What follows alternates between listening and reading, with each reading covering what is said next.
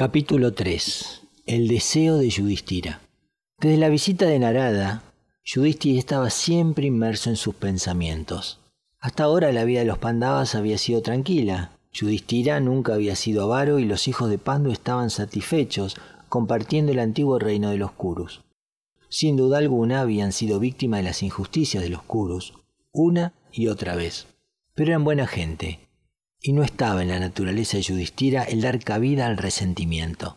Él era feliz con la tierra que le había dado su tío y quería evitar disputas, así que aceptó aquella tierra estéril. Y gracias a Krishna, aquella tierra estéril llegó a ser fructífera, y como fue Indra quien lo hizo, llamaron a aquel lugar Indraprasta. Estaban muy felices y contentos. El Saba que Mai había construido era una gran fuente de alegría para Yudhishthira, que ahora llevaba una vida pacífica. Su vida era un lago de calma, en el que Narada había arrojado una piedra enorme que estaba provocando nuevamente el oleaje en sus aguas. Pensamientos de conquista, hasta ahora extraños en la mente de Yudhishthira, comenzaban a pasar día tras día por su mente. El hecho de que su padre le hubiera pedido que realizara el Rajasuya era suficiente para que este rey, amante de la paz, comenzara a pensar en conquistas. Así pues, sometió a consideración este asunto en la sala de consejeros. Todos estaban muy entusiasmados con esa idea. Yudhishthira mandó a llamar a Krishna. Krishna era su guía y amigo, así que tenía que consultarlo con él antes de tomar ninguna decisión. Un mensajero fue a Waraka, se presentó ante Krishna y le dijo, Yudhishthira quiere que vayas a Indraprasta, te necesita allí. Krishna dejó a Balarama y a los otros y se apresuró poniéndose en camino hacia Indraprasta. Yudhishthira le recibió con los brazos abiertos. Tan cálida fue la acogida que Krishna se sentía como si estuviese entre sus hermanos. Después de descansar un poco fue al salón, donde lo estaban esperando. Yudhishthira les puso el motivo por el que estaba preocupado día y noche. Le relató la visita de Narada y los deseos de su padre Pandu. Después de contárselo con todo detalle, le dijo, Krishna, tú eres mi verdadero amigo y buen consejero. Los demás se muestran muy optimistas respecto a este asunto, pero quizá lo hacen para darme ánimos. No sé, pero tú eres diferente. Tú me dirás la verdad. Tú estás más allá de los deseos y de los apegos. Tú puedes verlo todo con la luz blanca y clara de la verdad, y esto es lo que ahora quiero. Por favor, aconsejame, me encuentro realmente confuso. Krishna permaneció serio por unos momentos, estaba callado. Empezó a considerar los poderes de todos los yatrias y dijo, no me preocupa ninguno excepto un rey llamado Jarasanda, al que tú conoces. Él será el oponente más difícil de derrotar. No será nada fácil, ya que Sisupala, el hijo de Damagoya, es muy amigo suyo. También está Dantavatra, que es un aliado de Jaransanda, al igual que Bhagadatta, Rukmi, el hijo de Bhishmaka, y Paundraka, Vasudeva. Tiene amigos en todas partes y casualmente Jarasanda es un enemigo declarado de la casa de los Brishnis. Como ya sabes, yo maté a mi tío Kamsa, el cual era yerno de Jarasanda, así que Jarasanda me ha odiado desde entonces y no hemos podido matarlo. Ha combatido con nosotros 18 veces. Hemos luchado contra él en varias ocasiones, pero nunca pudimos derrotarlo. De hecho, empezamos a tener miedo de sus frecuentes ataques, así que dejamos la ciudad de Matura y construimos la de Baraka. Ahí, protegidos por la montaña Raivataka por un lado y el mar por el otro, nos sentimos seguros de Haransanda y de sus ataques, ya que su colina, Giribraja, está a cien joyanas de distancia de la nuestra. Al vernos establecidos en Huaraca, este hombre arrojó una masa sobre nuestra ciudad y la lanzó con tanta fuerza que viajó una distancia de 99 joyanas y quedó incrustada en el suelo. Después de aquello, ya no nos ha vuelto a molestar más. Ya te he dicho los nombres de los reyes, que son sus amigos. Ahora te diré otros que probablemente se aliarán también con él, como por ejemplo Duryodhana, tu dulce primo. En cuanto sepa que sois enemigos, él se pondrá del lado de Jarasanda. Seguro que Duryodhana le prestará su ayuda, lo cual quiere decir que todas las huestes Kurus, con Bhishma, Drona y Kripa, tendrán que apoyarlo, incluso aunque los ancianos se nieguen a luchar movidos por su amor por ti. ¿Qué me dices de Radella?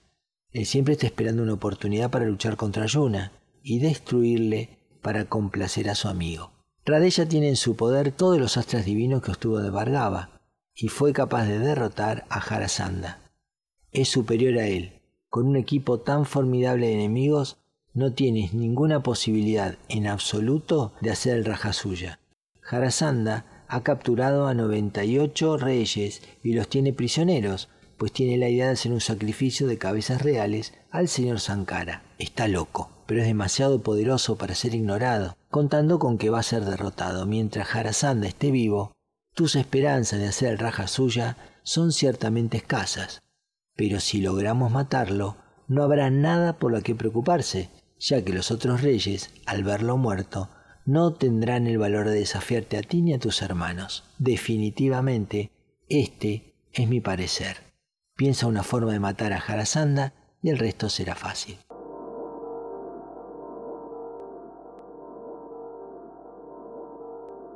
Yudhishthira abandonó la idea de llevar a cabo el Rajasuya, no estaba hecho para ello. Dijo, Krishna, nadie hubiera podido describir la situación con tanta claridad ni darme tan buen consejo. Te estoy muy agradecido por ello, pero yo no estoy hecho para estas conquistas. Recuerda las vidas de todos los grandes reyes que han gobernado este mundo. Aquellos que llegaron a ser realmente grandes fueron los reyes amantes de la paz. Veo que la política de la paz es la cosa más deseable del mundo. Desistiré de esta idea. Vivamos en paz.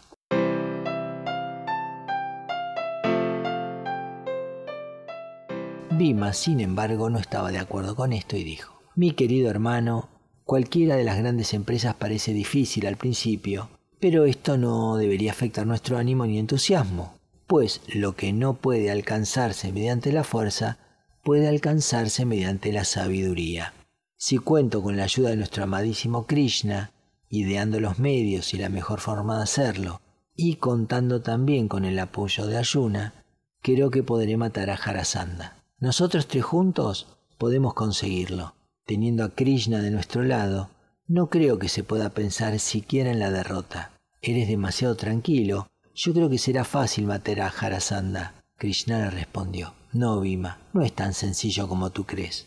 Jarasandha es un gran devoto de Sankara y los dioses lo favorecen. De hecho es un hombre muy justo y generoso y se ha ganado el afecto de muchos reyes. Pero si le matas, además de realizar el raja suya, habrás salvado la vida de los reyes, que tiene cautivos para sacrificarlos a Rudra. Merece la pena considerar el asunto. Yudhishthira rehusó afrontar la idea y dijo, no, Bhima, no, Bhima y Arjuna son mis dos ojos y tú Krishna eres mi mente. ¿Qué sentido tendría vivir si os pierdo a vosotros tres? Creo que la cosa más sensata será que abandone completamente esta idea. Arjuna dijo, hermano, ¿por qué hemos de tener miedo? Hemos nacido de una raza de yatrias y somos guerreros.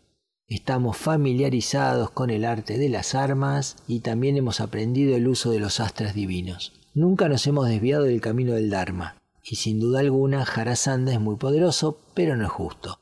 Un rey que usa su fuerza para perseguir reyes más débiles no puede ser favorecido por los dioses.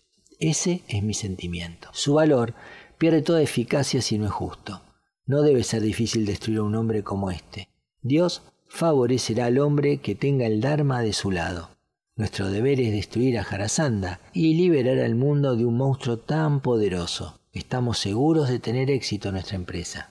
Envíanos a los tres, Amagada. Después de que matemos a Jarasanda, Nakula, Yadeva, Bhima y yo, nos iremos a conquistar el mundo entero y lo pondremos a tus pies.